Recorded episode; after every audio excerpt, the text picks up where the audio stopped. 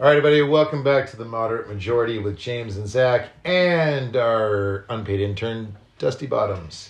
Ooh, just got a stern talking to in the corner over there. It was uncomfortable for everybody who was in the room. Yeah. Welcome to episode 13 of season 2, Under the Scope of Nuance. And I believe we called the last one, which we uploaded literally 5 minutes before we started recording this one, like polls, media, and perceptions. And that was part one, so this week will be part two. Jimmy, we're going to mostly be talking about that. Can we call it a town hall? Call it a train wreck. I don't think we can. Yeah. But yeah, the CNN town hall, whether that had any value for anything, or did it bring value? Did it have any value, or did it damage? Or should have happened at all. Yeah, or should have happened at all. So we'll talk about that. That's going to kind of be our main focus. We're actually going to have a short one, not because we want to, because we have to. The schedule deems it. So we're going to just kind of tackle that. We'll hit this intro real quick so we can leave ourselves some time. And then I feel like every time we come back and we talk about Ukraine, mm-hmm. and we're like, nothing's going on. Then all of a sudden the Ukrainians are like, oh, Zelensky's listening to our podcast. He's like, oh, now the time is to strike. The Russians are listening to The Moderate Majority with James and Zack, and they think nothing is happening. So now we strike. So, yeah, there's been some role reversal recently, some shaping actions for this counteroffensive, which may actually happen sometime soon. But, yeah, we'll hit that when we do our quick Ukraine update. But anyway, word on the street is you haven't slept in 24 hours. No, I had about 3 hours before I got here, but from Thursday to Friday, yeah. So when we scheduled this thing for 8:45, why the hell did you say yes? Because it's the only time we could really probably do it. Oh, God. Actually, if we're going to do this quick, let me just sum this up. Yeah. That's how I'm doing. That's how I feel. Let's just move on. Yeah, he wasn't taking a dump. That was literally like the sound of the exhale. No, I woke up this morning and my eyes swollen, tired. I did, it was for a good cause, though. I'm not a good cause, but I mean, I had a really good time last night. I went to the Disney Music Hall and watched Psycho. Yeah. With the live orchestra. Yeah. And the score. That's awesome. Awesome stuff. I suggest anybody to do that when they have those like little movie nights. It was cool. It was fun. Was it worth staying up for? Yeah, probably. Because it's not something you do every day. I was this close to canceling today. Oh, that's cool. hey, listen, and I have to say it was pretty epic because I was like, yeah, you're not the guy that I'm not the guy that has to drive. But it was epic because I was about 3 minutes late to my own podcast, and and I rolled out of the car with PJ bottoms, a t-shirt, no shoes on, with my two kids, my two sons, who I ran back over to grab them, and then brought them back over here. So I'm like, wait a second, I do have to get up earlier. I can't just stay and roll out of bed and come out. I have to get up and go grab my two boys, then come back. And yeah, I was only 3 minutes late, so it felt like it was on time. That's like 10 minutes. That's like 10 minutes early for me. You were on time. You were fine. And we're going to add a nuanced layer into this episode, into this show, moving forward. When we do our introductions, actually, he's shown he's completely incapable of being ready for this, but we're doing it anyway because, hey, like our country, this show has become a train wreck as well. And we all feel train wrecky. We should just train wreck as we go together. Dusty Bottoms, how you doing, buddy? We're going to bring you in. Talk to the good folks. Slide over here with that rolly chair that we told you not to have. You got to get close. And there was no we in that. I didn't. We told him he could never roll a chair. I never said that. Oh, you were like. I fired him like 5 times, yeah. But I've never said he couldn't do something. Right. All right, Dusty. How are you doing? I don't know. You don't know how you're doing? This is making really bad podcasting. You just can't get good help these days. You can't. Like, how are you doing? James made me tired. Oh, wow. Damn. Wow. Damn. How did he do that? So just blame the boss, just like everybody else does. Got it. You're headed for a bright future. I believe you had an amazing moment at your school yesterday. Oh, what happened? Yeah. Right? What happened? Well, I did like a reading. Okay, but just keep focusing on there. I did a reading about gratitude. Yeah, and what did you write about? Summarize. What were the 3 groups you talked about? My family, my friends, and my teachers. Yeah, there wasn't a dry eye in the fucking house. Really? Like, people were texting us. Like, other parents that were there were texting. And like, oh, my God. wise in my child like yours. Did you write it too? Yes, yeah, you wrote it? Yeah, oh, that's cool. It was like fucking Caro, but for a fifth grader writing about gratitude. Like some parent, I remember at camp, drove up to pick up their kids, and in front of their kids goes, I wish my kids were like you. I heard your reading today. That was incredible. Wow. And then looked back at the seat, goes, you could do good to listen and follow this one's example right here. All the other kids are like, oh, son of a bitch, I hate you. Totally. Yeah. This kid ruined it for all of us. Yeah. And that's what being a unicorn is, my friend. You know, it's not, you're not going to find any friends out there being a mystical creature, you know, unfortunately. And your dad would know, because I'm a fucking unicorn too. So is James. I'm just a fat guy. James is a unicorn. I'm just a fat guy. James is a unicorn centaur. It's called the centicorn. It's called the centicorn. Centicle? Centicles. Yeah, centicles. Get your fucking fat ass centicles over here, you centicorn. Centicles. Smelly today. You unitar. That sounds even worse. Let's go with centicorn. Let's go with centicles. Okay, centicles. They're sweaty and hot. Dear gosh. You know what? We should really... Actually, you know, I just saw something the other day that with the new updates on the thing that said that like literally almost 2/3 of the people that listen to our podcast are women. And I was like, I'm like, how is that possible considering that we're such buffoons sometimes? But we've always been like this, so I guess we probably shouldn't stop. I mean, there's some sort of appeal to it. We've always been this way. Yeah, I mean, we're like middle aged, and we've always been. Yeah, this way. There's not a story arc to our lives. Our behavior. No, yeah, it's been flatline buffoonery the entire time. Like maybe we can save them. It sounds so sweet, genuine, caring, and knowledgeable. But that's children. No. No. They probably play this to remind themselves of why they dislike men. Or no, I'm joking. Or not all women dislike men. or I think the more realistic thing is like, you know. They have to be disappointed in the shortcomings of most of the men in their lives because frankly that's what men are good for. Maybe they listen to us to say like this is what my husband's probably thinking, you effing moron. Yeah. Or they're like, wow, they're really well read and well thought, and I enjoy the political perspective. And for like an hour and a half, usually sometimes 2 hours, I can secretly in my car while I'm driving somewhere enjoy the buffoonery and childlike nature of men without having to like explain myself to my female friends. Yeah. Usually, the few women friends that I have that actually have listened to this, they're like, "So you're the sidekick." That's what they tell me, and I'm like, "I think I contribute." And they're like, "Jesus Christ!" No, you're like the sidekick, and I was like, "Cool." All right, wow. I just don't go with the sidekick. That's just. I don't talk a lot because I don't like doing this at all. No, that's their nice way. That's their nice way of saying that the other guy talks way too much. No, just like, you know, because you drive the conversation, and I typically am over here doodling on a piece of paper. Yeah, I'm looking over there, and today, and this just tells you how good this episode's going to go. You're the only one with notes. Oh. No, I just wrote that really quick. Yeah, a page length of notes really quick. So, wait, Dusty, you ran away. We're not finished. Get your ass back over here. Well, that's cool. Gratitude. Tell us more. Yeah. So, you had a good day with reading. I thought you guys were done with me. Yeah. No. James will James will tell you, get your ass in the corner. It's an unpaid internship. You'll be told when you're done with it.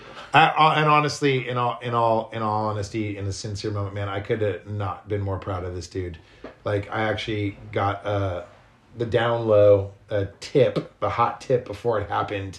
And I got to hear it, and like, I brought tears to my eyes. It was pretty incredible, you know. This dude's like all the best versions of me, without the dark side, that is inside of me.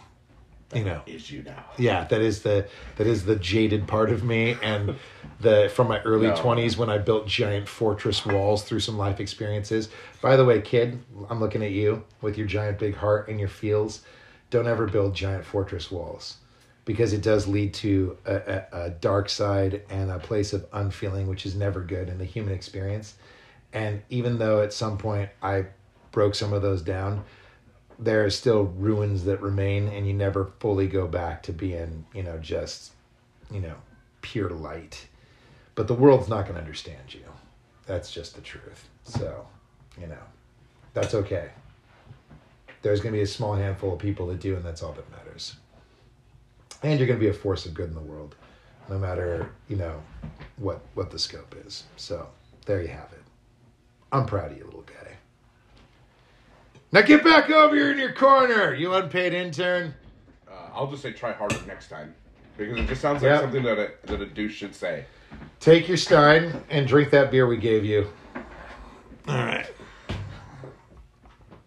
Oh, man, he is knocking it back like a pro right now. hey, back, you know, about what? Well, in the era where, who's... Oh my God! This how early in the morning it is. Why am I having a hard time? You have Clarence Thomas, and who's our other best friend from the Supreme Court? Yeah. I was gonna say back in the time that Alito likes to go back to when he's calling up precedents for his court case decisions. young boys drank ale for breakfast, lunch, and dinner. Yeah, and it was legal. Yes. Yeah. So yeah, we're going back to that. They have to work at McDonald's until 2 a.m. in the morning. That's all I'm saying. All right. Hey, Dusty, can you make sure you pull up our screen? There we go. Excellent. All right. Good job. You've earned your not pay today. Yeah, that's our enjoyable that's our train wreck of an intro. We're gonna take a quick break, which is really just gonna be us hitting the stop button. I've learned to sleep with my eyes open. Then hitting the record button shortly thereafter. We'll catch you guys in a second.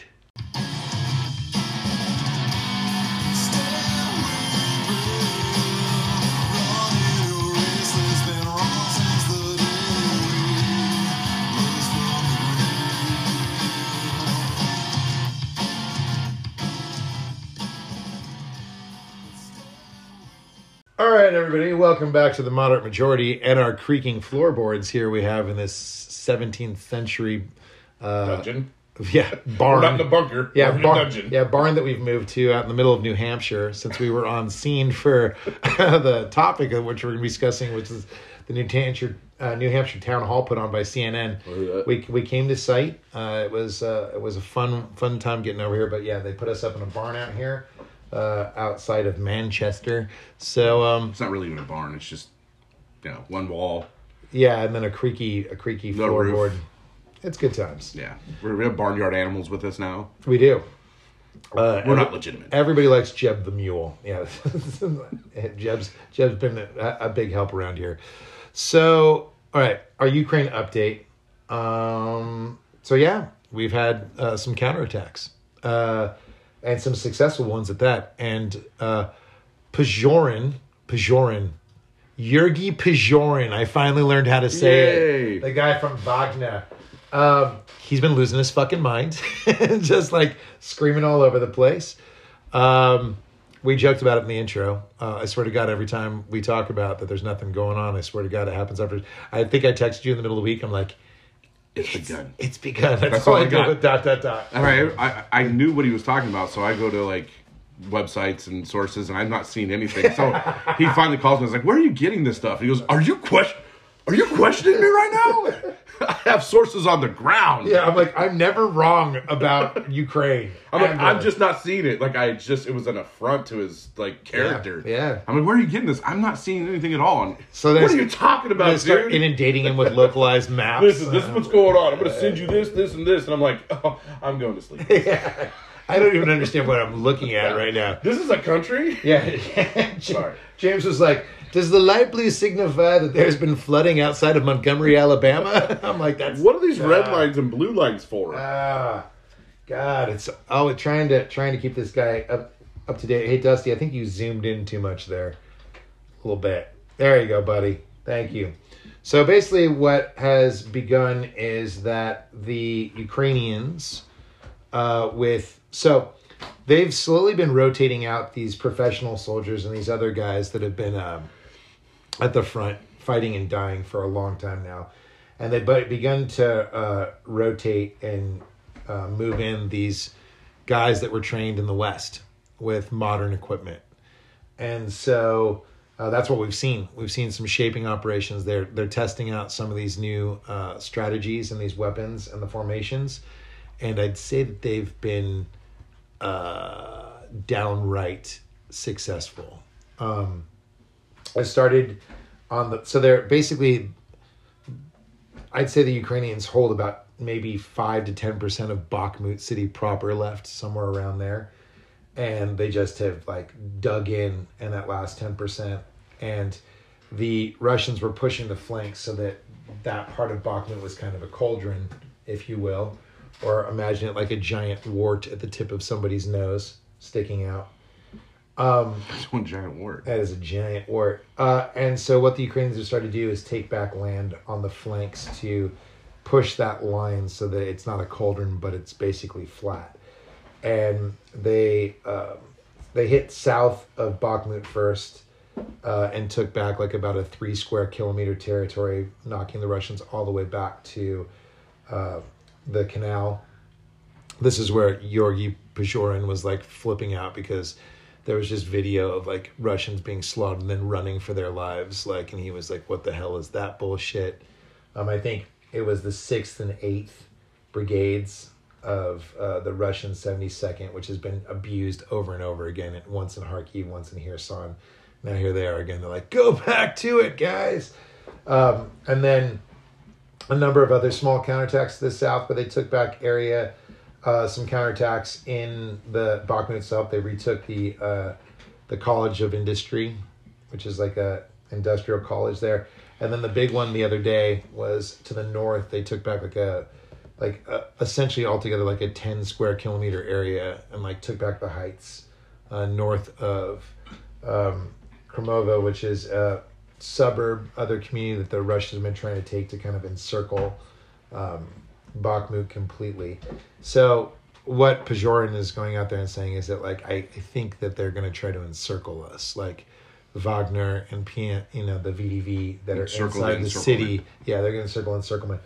I mean, really, when you look at this is and just in this area to put this in perspective, this is the first time the Ukrainians have taken ground and been on the attack for a while, in months. Yeah. In this area, they've just been slowly bleeding and giving ground.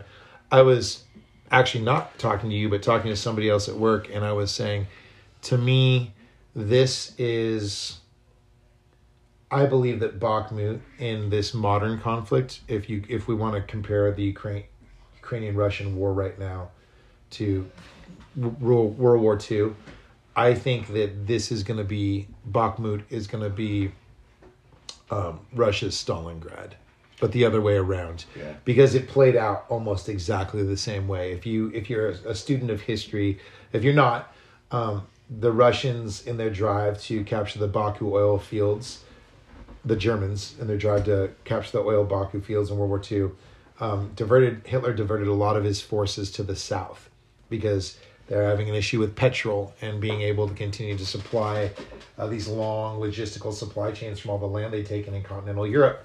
And so he kind of diverted troops from the northern campaign, which was he was laying siege to Leningrad to prove a point. That ended up being a disaster. And so just taking that city when he could have. And they were actually on the outskirts of Moscow. And so Stalingrad ended up being this point because it was on the Volga River where the Russians kind of held out. And it was brutal fighting, street by street. And the Germans actually pushed the Russians to about 10% of the city up against the Volga River in an industrial area of all places. And were pushing the flanks. And the city was about already collapsed. I mean, you had Russian soldiers just being streamed in across boats and whatever they could cross the river with, mm-hmm. while the Germans were dive bombing and trying to blow up these boats, and then push them out. And finally, let's not give a knock to Western aid and supply, which allowed the Russians to continue their industry of building battle tanks and things like this. The tide starts to turn. The Russians start hitting the flanks around the theater of Stalingrad and turning it. And eventually, history is history. So I'm seeing this as the same thing, this entire army group, like really destroying themselves for this city, which is meaningless in the grand scheme of the strategy of the entire war and the entire front, but is obviously has this huge symbolic meaning which transcends sometimes strategic value, mm-hmm. Especially for the Ukrainians. Obviously, like this is the rock that they've decided. I think Zelensky and like his generals sat down and were like, against American advice, we're like, we understand all that and we understand we don't have to take the cost, but this is the rock that we're going to break this army on. Yeah. And so... I think you've seen some news reports of that in terms of them not doing what the Western alliance has asked them to do. Right. Yeah. Yeah, it's a tough one. I don't know. Well, the flanks are weak. The flanks are weak, and we talked about this. And we talked about this last week on our show, which unfortunately people are just going to be hearing, now maybe while we're recording this one. Yeah. But I was saying, knowing what we know about where the Russian troops are, if I was going to do a counterattack, I actually would probably choose Bakhmut because there's no defense line set up, and it is right in the smack middle of all this. You break through, you break that army and circle it. You hit those flanks, and the flanks are weak, and you start driving back into the middle of that territory. You split basically the whole thing into two theaters, and you can roll it up either way, kind of come around those things and then push from those spots. But we'll see how that all plays out. But this is the point is what's been seen on drone video and what they've captured. The strategy of these new units. Obviously, there's a lot more offensive capability. I was. Watching heavy tanks come into areas and just demolish dugouts and lay down like just insane fire while IFVs, infantry fighting vehicles, rolled in, and these units of highly trained, offensive, capable infantry units came out and supported and just decimated everything that the tanks didn't take out. I mean, it was. I think when I called you, I was like, it was like watching an American army or Western army, like small squad assault tactics. Yeah. Well, and also mobility. Right. And that's the nature of modern warfare. And the other side of it too, I think we talked about it that day, was, owning the night, being able to maneuver and get into position in the darkness of night is something that's always been unique to not always, but it's something that we've developed. Right. The U.S. and modern armies have developed being able to move at night. Right. Yeah. I mean... And be just as productive at night as you are during the day. It's hard. Yeah. It's a hard thing to do. It is very hard. Sounds easy, like, oh, technology's awesome, but you're dealing with thousands of guys trying to get, battle command, orders to front lines that are chaotic at best, and getting them in the right position to do the right thing. That's got to be utterly difficult to do. Yeah, I think we would be remiss to say, too, that the other big news coming out of that front is... Ben Wallace and the Brits openly confirmed that they've given the Storm Shadow long-range missile system to the Ukrainians. I like that you couldn't confirm or deny. No, we just did. Yeah. And just for those of you who don't know, it's basically a cruise missile that's fired from aircraft, and it goes around 150-something miles if you're, American. Maybe this is a good thing to... talk about the supersonic missile accident. Oh yeah. I was. That's a good point. I think we're kind of heading in that direction. Yeah, also. So and they've already used it apparently in Luhansk, like way behind lines. They just hit a building where a bunch of high-level leaders were meeting. I think somebody from the Duma almost lost their head there. So, that's going to be a game changer in terms of like what their aircraft also. Was caught a video of an attack squadron of Ukrainian aircraft, a lot of them MiG-29s from the Poles that got delivered. And there's about six of them. And you're just sitting there going, dude, not only did their small Air Force survive this war, but now they've got better planes. And their pilots, whether Ukrainians have really been brilliant is their patience, right? I'm gonna be able to hold this off and divert this, but the ability to see long term and not throw everything you have into something and be like, okay, with one arm I'm gonna hold the shield and just hold back as long as I can, as painful as it's gonna be. And on the other hand, I'm gonna just train so that I end up midway through this thing with more soldiers, more equipment, better training, a more effective fighting force than I had when this war even started. And that's really what you're seeing. And if you think about long wars in history in modern times, those are the countries that win.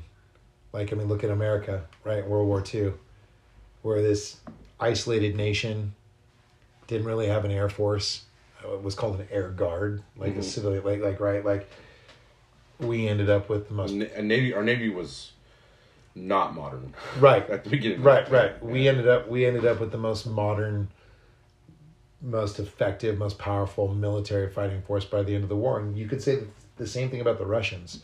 The Russian army was a joke, and for what it, I think it still lacked tactics, but it ended up bigger, with better, more modern weapons, and it learned strategy that the officer class. Well, I don't know about strategy, but yeah, for sure. Yeah. Well, I mean, they learned it, but they never updated it. Right.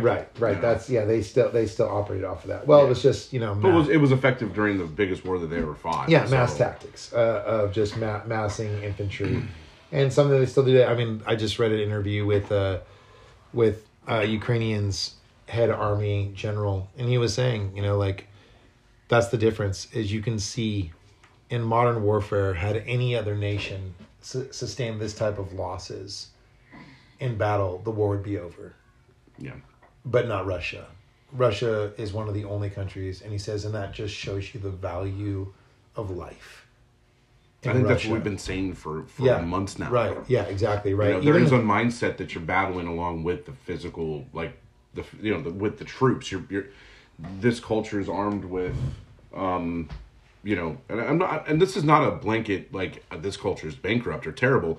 It's simply just an objective statement that they're armed with this idea that you sacrifice for the state to the nth degree that I'm not sure that a lot of Western nations. I mean, dude, we're talking about. Not to skip ahead, but we're talking about, candidates go, for the 2024 election, talking about getting rid of any support for NATO and Ukraine, right? Because we don't want to sacrifice dollars and bullets for other people to shoot and to spend. And you're like, we haven't, the energy and the production that we have spent on this conflict is minimal.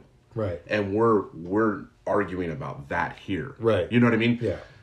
The resolve of the Russian people and their mindset to keep that whole sacrificial, hey, life isn't necessarily good anyway, and the government's always going to ask you to do more than you really are wanting to do, and so you just do it.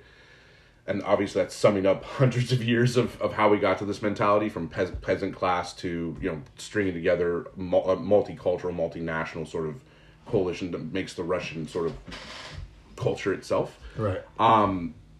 It's mind-boggling. You're sitting there going, "What? We're arguing over literally accountant shit, and they're arguing over hundreds of thousands of deaths and hundreds of thousands of people getting wounded." You know what I mean? Whoa, dude! This is weird. We're ready to give up. They're ready to keep going. There's been this. So what was interesting was in that article, he goes on to say, whereas we're the opposite, right? We value life more than anything else, and he says. Most of the professional soldiers that we started with this war with are gone. It was this war. He goes, and if you think about any war that's worth fighting in the defense of your territory, that's how in history it always goes down. This war starts being fought with professional soldiers, and bankers, teachers, and artists finish it. And what he's talking about is people rising up and volunteering and training in citizen soldiers. Citizen soldiers, yeah. This is the story of American World War II. Yeah. Ambrose's book is wonderful. Stephen Ambrose's book, right? So he makes that point. But one of the things, that's depressing when you think about the Russian people and how they see themselves is a number of the videos that I've seen them there because they're not up close. I would never watch something up close like that, and you don't know what to kind of expect. But there's been a lot of drone video capture in these counteroffensive with a lot of these guys. These Russian soldiers will get wounded or they'll get kind of pinned down, and these guys just shoot themselves with their assault rifles, and it's kind of this question of wow, that's what has been conditioned in you, that you're well, if I'm not able to do this, then I might as well just be dead. Somebody wrote a comment on one of these things was you come to a foreign land to slaughter their people and take their land, and when they stand up and fight and you can't do it, your only out is to take yourself out. What little value of life that culture must cultivate. This is the problem with dictators. This is the problem with having someone like feed you a narrative, feed you a narrative for decades. The constant steady of propaganda for decades. It's like if and this is something that we've alluded to in the past here and in our personal lives is if you don't think propaganda works, you can look at the current Russian state and listen, plenty of propaganda working on us as well. I'm just saying like if in this context, let's look at Russia, that is being fueled by this propaganda. Well, and that's my biggest fear, and we're going to transition over to this right here and talking about this town hall and a lot of the audience that was there, which I think was also a setup as well. To what we know was a setup as more information comes out about this structure, this town hall. But, when you can't constantly tell people that they need to be afraid and that danger and death and somebody trying to hurt you is around every corner and all the undesirables are trying to take you and take everything you have. If you get to a point where, you feel like you don't, there's not much there for you or you're not successful in the moment, like really what is the value of continuing to live in a world if that's true? Who wants to live like that with the rats closing in from every angle? Yeah. I'd rather be on my terms than theirs. I mean, and that's the scary part is you can get people literally not only to devalue other lives so that you're willing to take them and do whatever you need to do in the name of whatever this authoritarian wants, but then your own. Yeah. And being able to see that you've been used. Well, what the Russian people have already sacrificed, I think, leading up to this would be virtually unacceptable in a Western perspective, right? Yeah. I don't think we would have put up with Putin's antics I'm not saying we wouldn't have if we were conditioned like they had been in terms of propaganda. For decades, yeah. Yeah, you end up just going along to get along.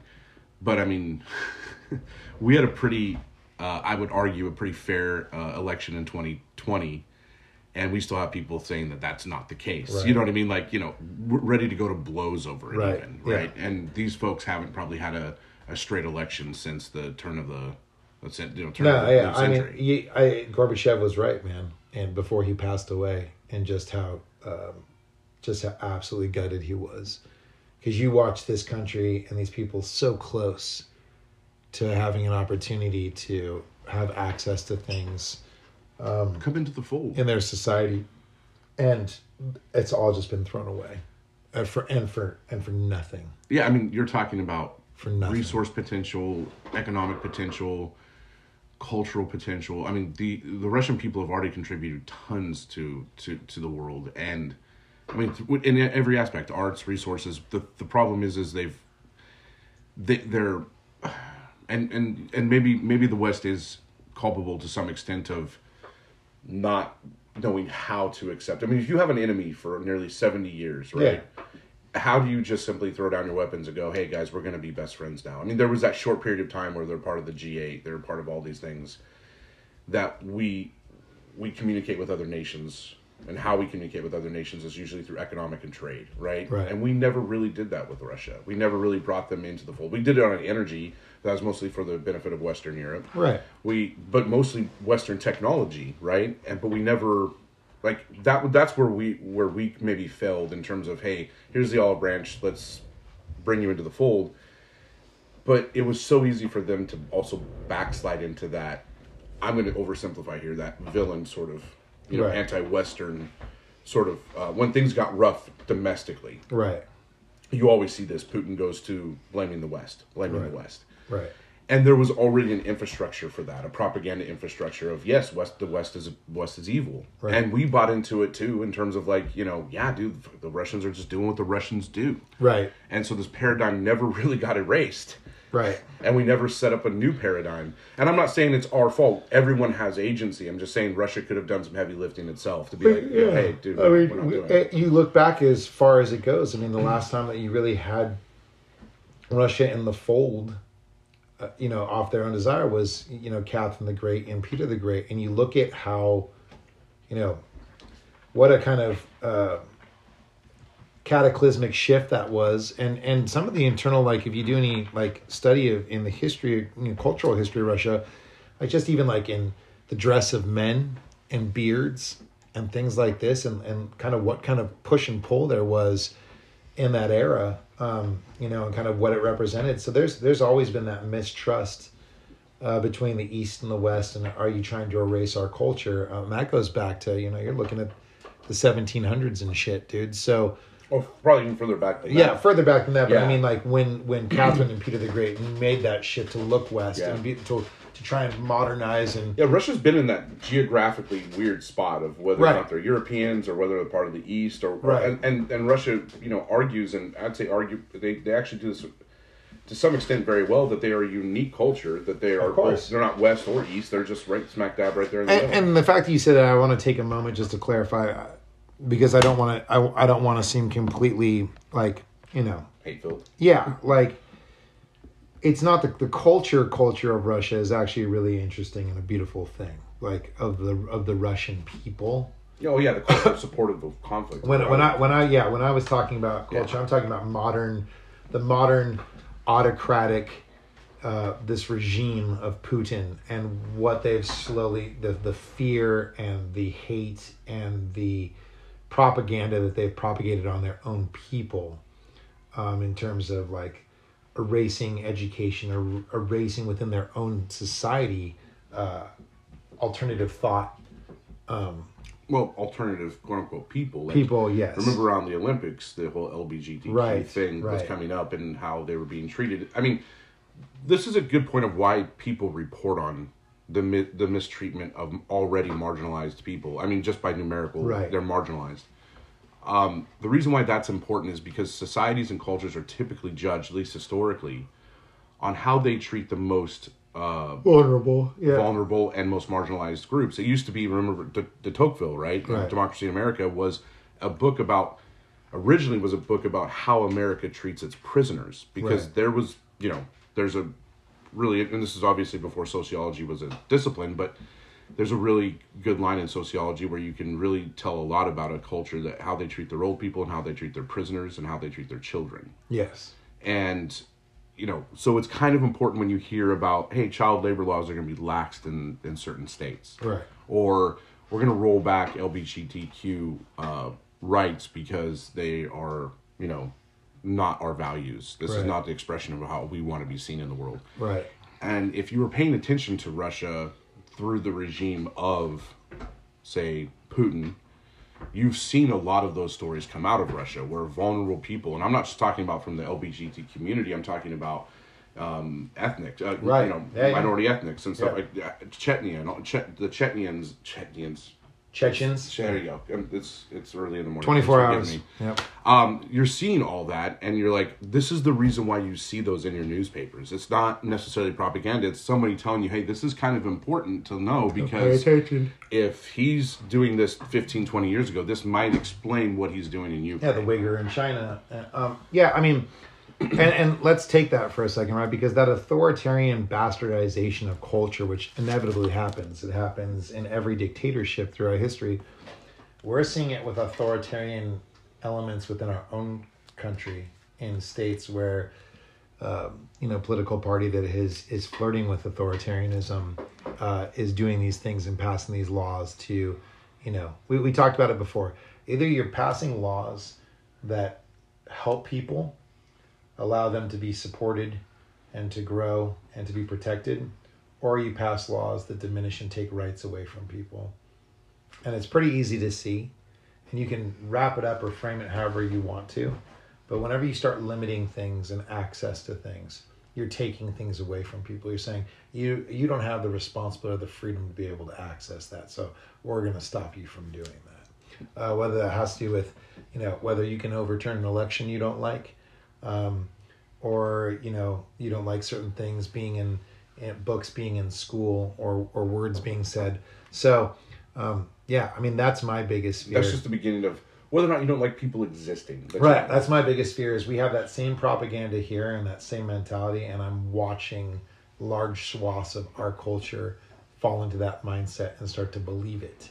And so that's very frightening. It's okay. Segue into what we're talking about. So we're going to take a quick break. We're going to come back. We're going to talk a little bit about the CNN town hall meeting with Trump, if you can call it that. And then we'll let you guys go for the day.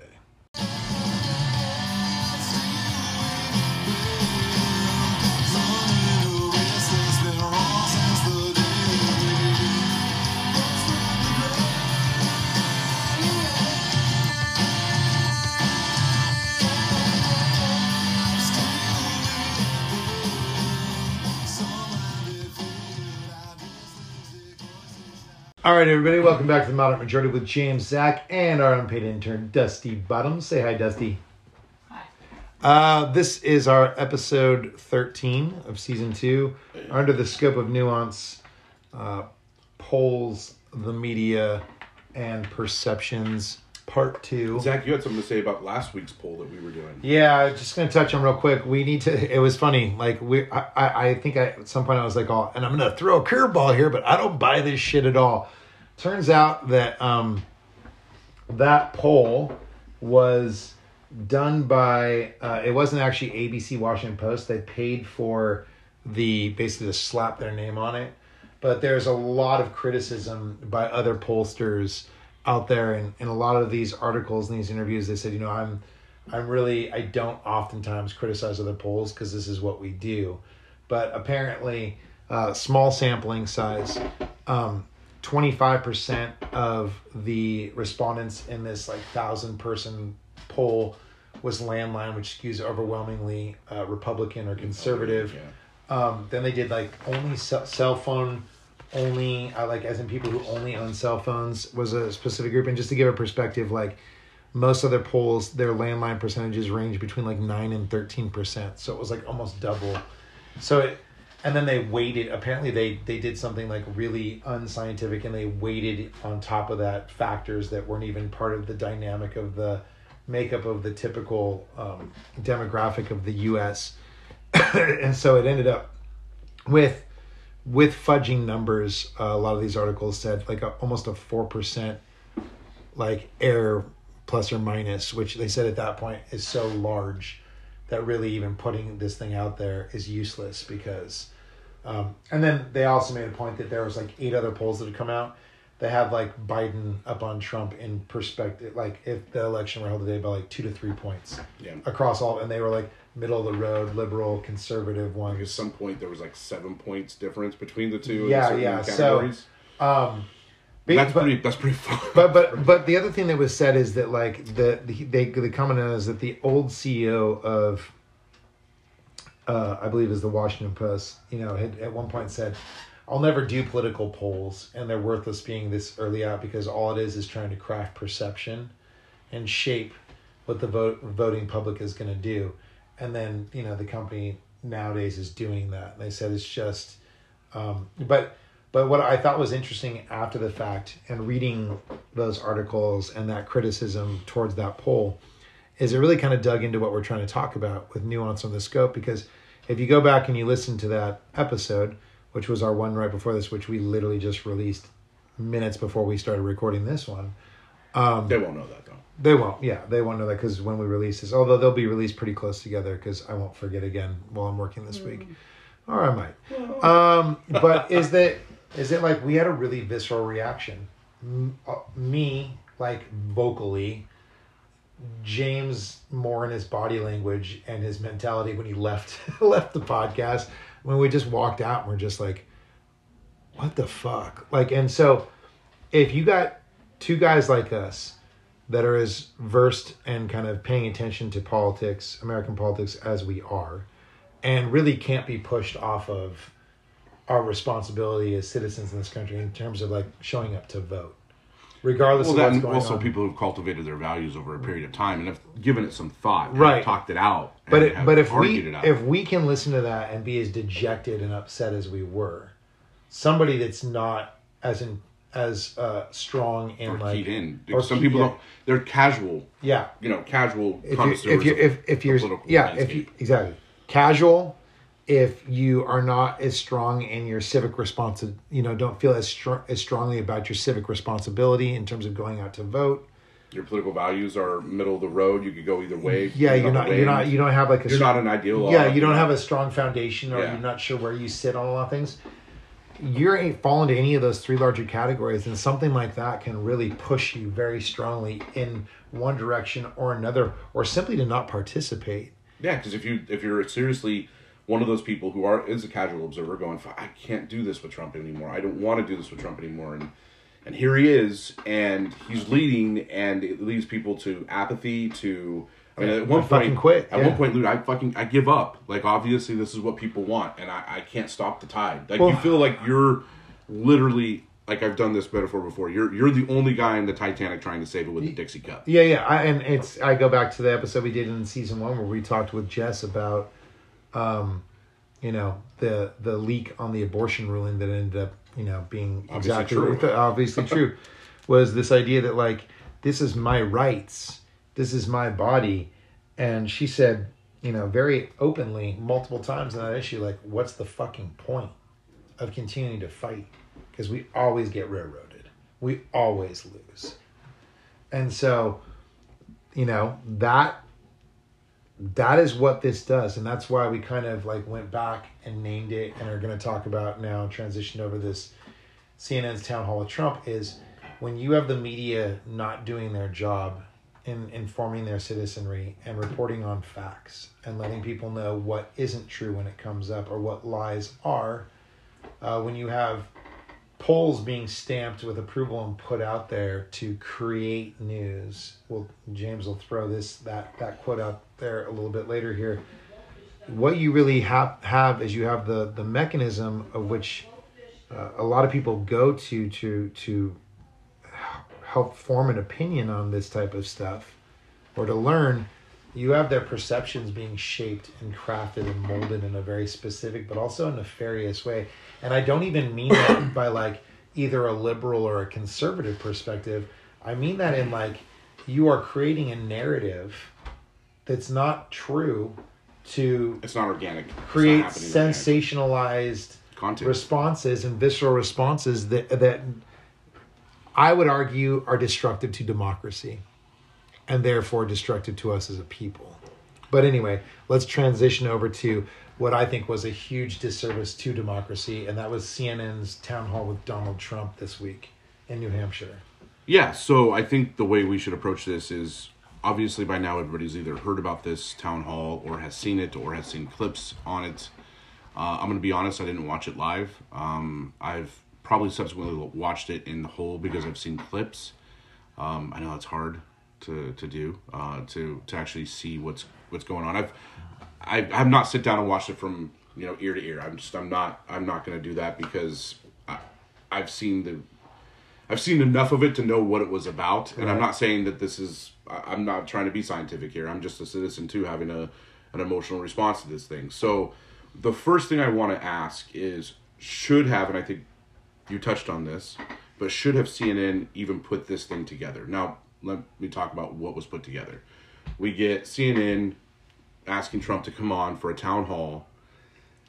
You look at the audience. The audience is made up of 400 people, right, of either people who are voting for Trump strongly or independents who are leaning right into Trump. It was all Trump supporters. So it was Trump supporters. It wasn't even a town hall. This wasn't a true town hall. The fact that you just bring people in. You bring people in. It's not curated. The crowd is not curated for any person's position or any person's political affiliation. It's just folks saying, I want to be a part of this. And we just found out, it just broke within the last 24 hours, that for CNN to be able to, for Trump and his team to agree to this, that the kind of cultivated group of people that were brought in were not allowed to boo.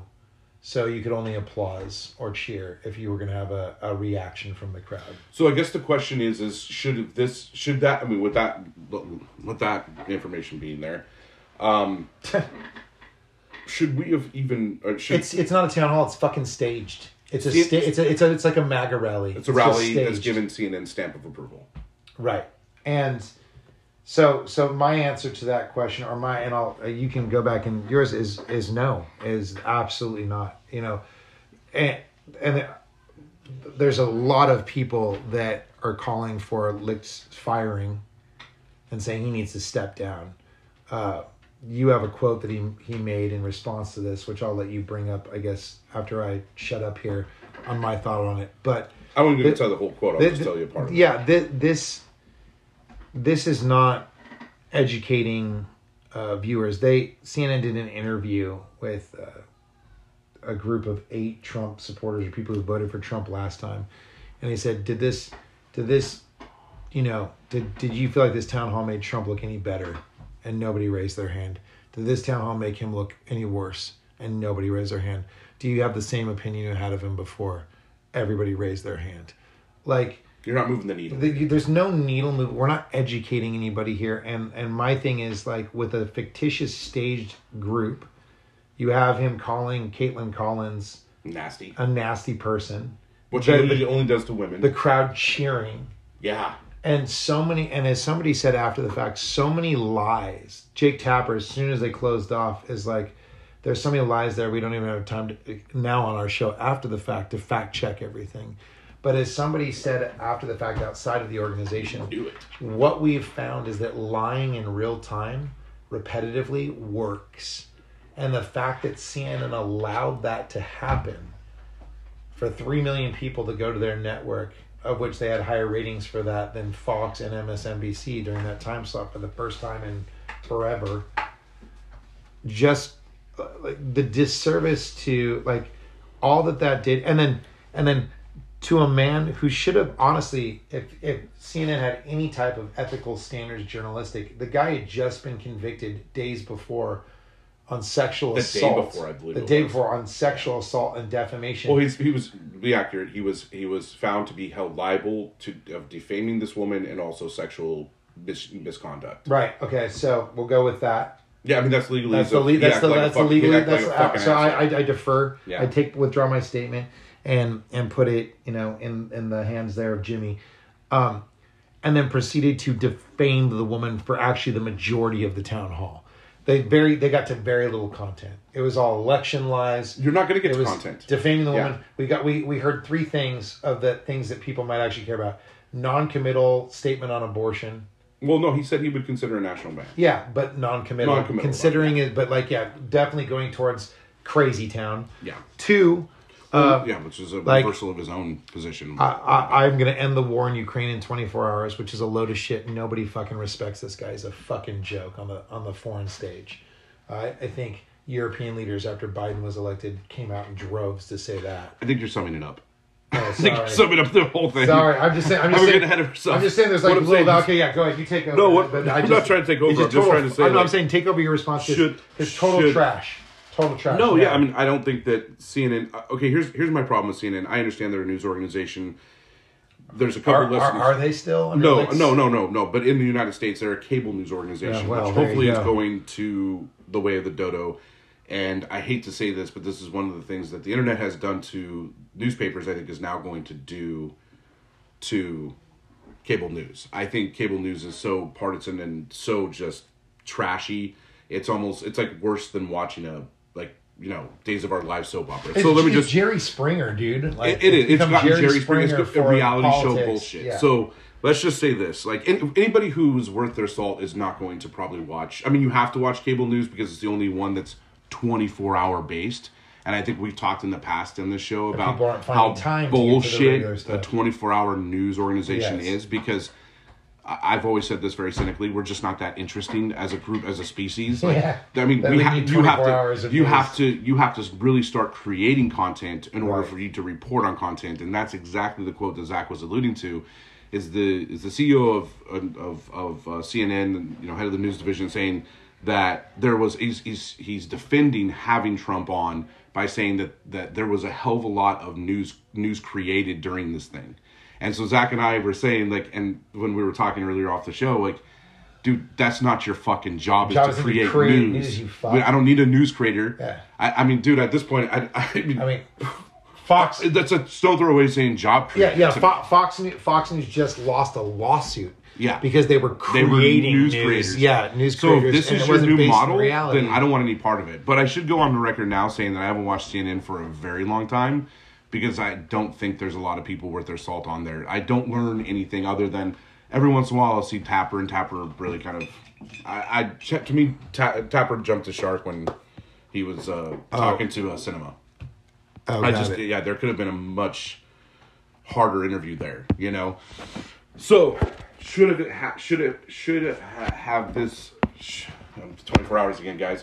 Should we have had this CNN Trump rally /town hall... /masturbatory, circle jerk, going on here. No, I don't think we should have because what the media has not learned from itself in 2016. Oh, they're looking to capitalize. Trump capitalized on so much free media. I think Bernie Sanders' campaign came out and even broke it down. Like, of all the free media you're giving this guy, I'm having to pay hundreds of millions of fucking dollars for, bud. Yeah. You know, like they gave him so much free shit. And they were just so enamored with his dysfunction and so enamored that everybody just looked at this. Right. And they were part and parcel of creating this monster. Well, look, here's the deal, right? What it comes down to is this move by CNN, in my opinion, is a direct response to the vacancy that is appearing with Fox in the wake of this Dominion lawsuit and the ones Smartmatic and the ones that are going to follow. And what most of us that are paying attention were hoping for was this was going to be the smack across the face. That was going to be the shot across the bow, like straighten up and fucking fly right and start doing your job and reporting the news. What did CNN do in the media say this? Let's be Fox News and take that viewership. And I read yesterday that there was a suggestion that Carroll should sue for defamation Donald Trump again. And in that lawsuit, add CNN because they provided a platform knowing that this is where it was going to happen, and that they didn't refute it, and they allowed this platform to take place. And you know what? Typically, that wouldn't be me, but I'm like, clearly the message didn't get out, so fucking do it and nail CNN to the wall and take some money from them, because this is what has to happen. If this is the society we live in now, where it's this, but we're all litigious and shit, and it's all about tort law and all that fucking bullshit, then you know what? I guess that's the only fucking language we understand. Yeah. So if these companies are going to do this, then let's fucking penalize them every single goddamn time. I think what we were hoping for, Zach, is that we were hoping that this would be a wake-up call for Fox News and they would eventually come into the fold.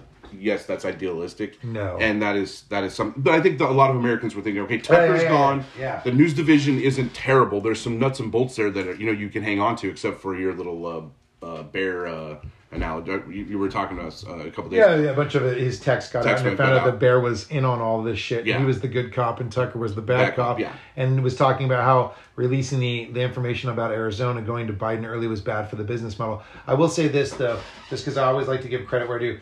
I did watch Comer go on and just give his complete bullshit.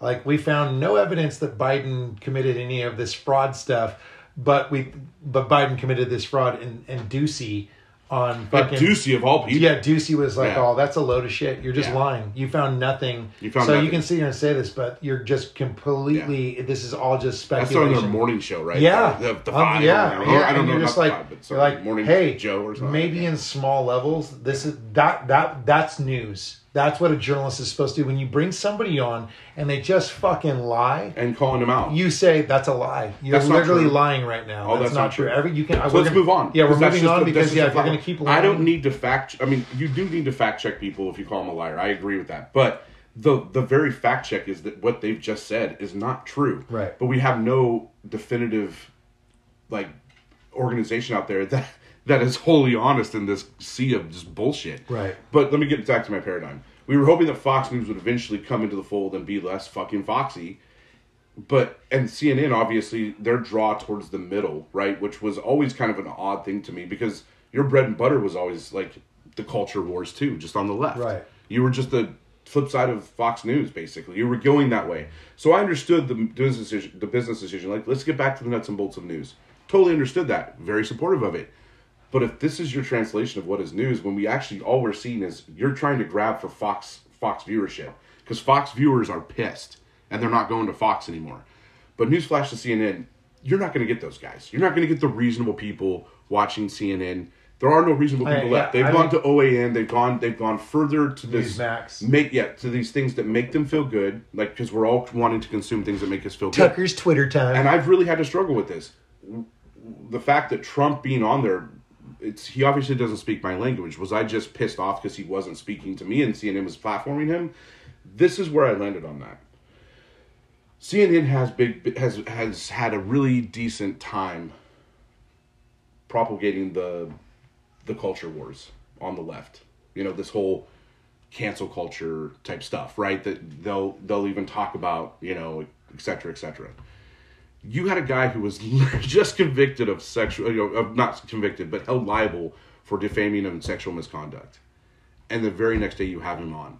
Yeah. And you're sitting there going, that is hypocrisy. At its highest level. At its highest fucking level. When you're calling, when your op-ed people are calling for people to be deplatformed, you are platforming somebody who should, who you would have, who if you argued lesser folks be deplatformed. Well, that was the best part. You're a piece of shit. That was the best part. The day after that, their op-ed people / analysis people were platforming to have their own CEO and their own organization deplatformed for the town hall. Yeah.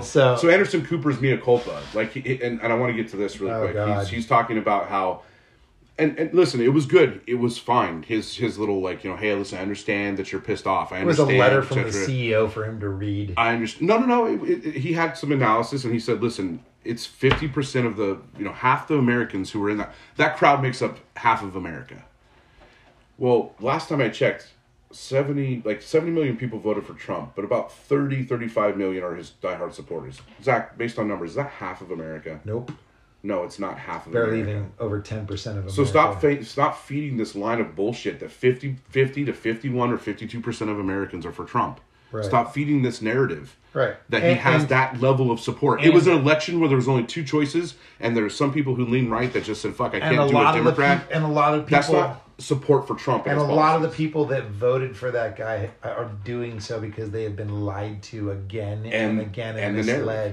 And the narrative. Yeah. So I think it's better to say that we're not going to go item by item and talk about Trump's lies at all, because I don't want to do that, and I know we only have a few more minutes left. But the one thing that I will finish, and let's finish it up, because it's like, what else are we going to fucking talk about, bud? Right. You know? Yeah. So here's where I want to finish it up. This is the take that I think I gave you the day after, or maybe I wasn't talking to you, I don't know. How dare you? You son of a bitch. There was somebody asked me what I thought of it, and I hadn't seen it yet, and so I watched some of it, and this is what I said. This was my true response. If you didn't think that Trump was, and I'm being honest here, and I don't want to lose anybody who is on the fence on this. If you didn't think Trump was mentally disturbed prior to this town hall, and I'm being 110% serious here, guy. CNN gave him a platform to massage his sort of street cred. His like, hey, listen, to do maybe his mea culpa. Like, let's do a rerun really quick. Hey, Trump, what do you think about 2020 election? You know what the guy, all he had to say was actually capture some real independence. Hey, listen, I don't want to talk about 2020. I understand it's a mess and there's some legal issues. I can't really talk about it. I'm more interested in 2024.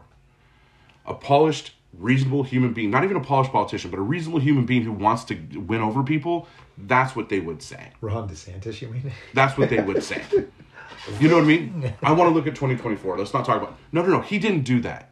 He doubled, tripled, quadrupled, fucktarded himself all the way into 2020 was a lie. 2020 was a complete rigged election. Yeah. It was a lie. It was the worst election ever held.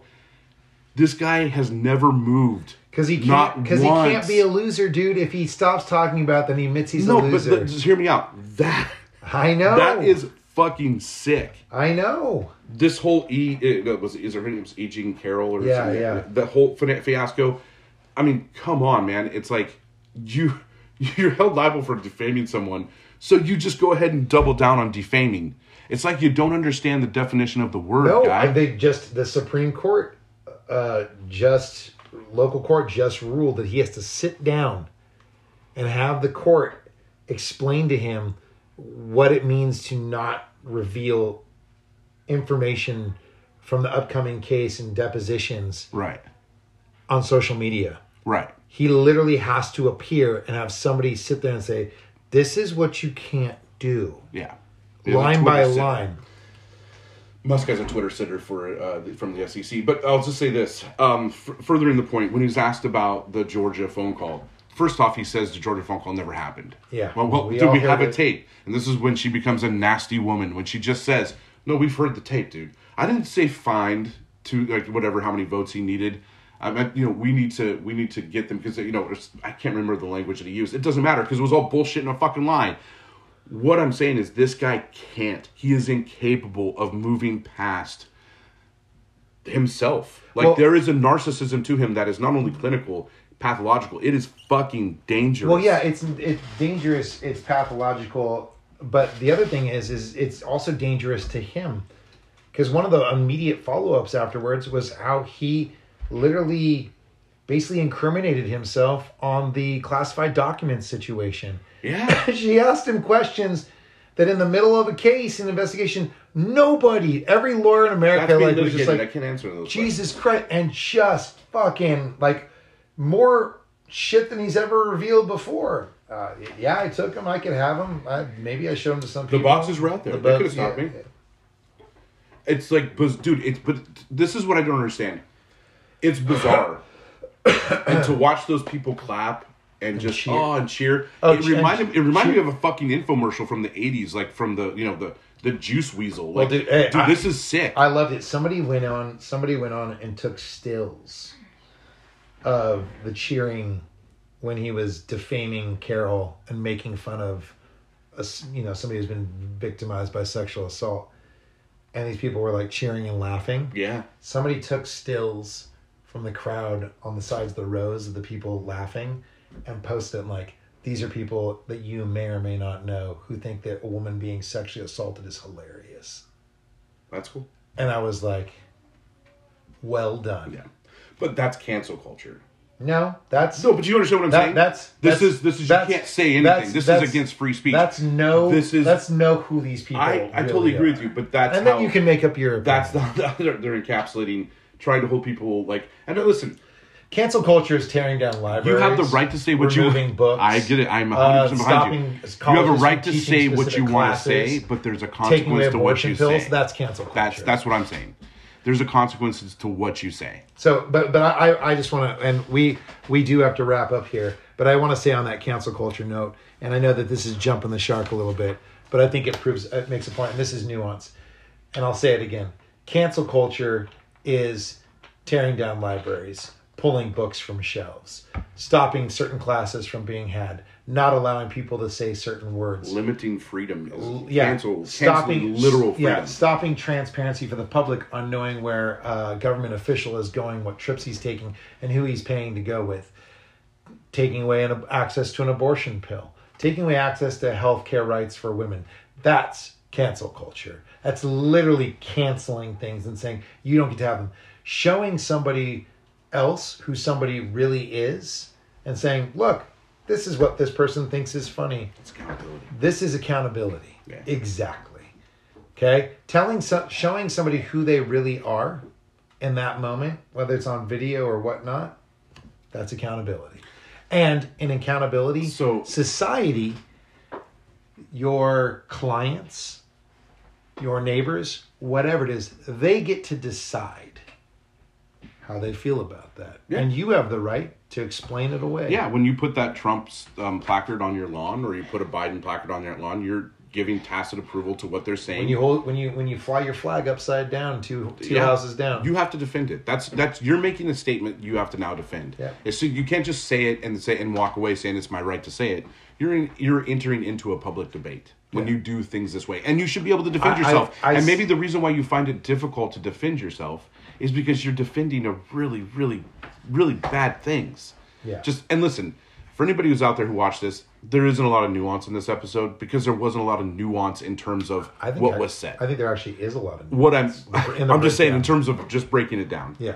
I'm just saying there wasn't a lot of nuance, and there isn't a lot of nuance of Trump. He doesn't allow nuance. He doesn't allow it in the room. It's black or white. Right. It's either it was rigged, I didn't lose, it was rigged. Or, these people are out to get... They're all political operators. They're out to get me. There is literally no room for it. And having these Q&As with these supporters... felt sickened by it. You weren't the only one.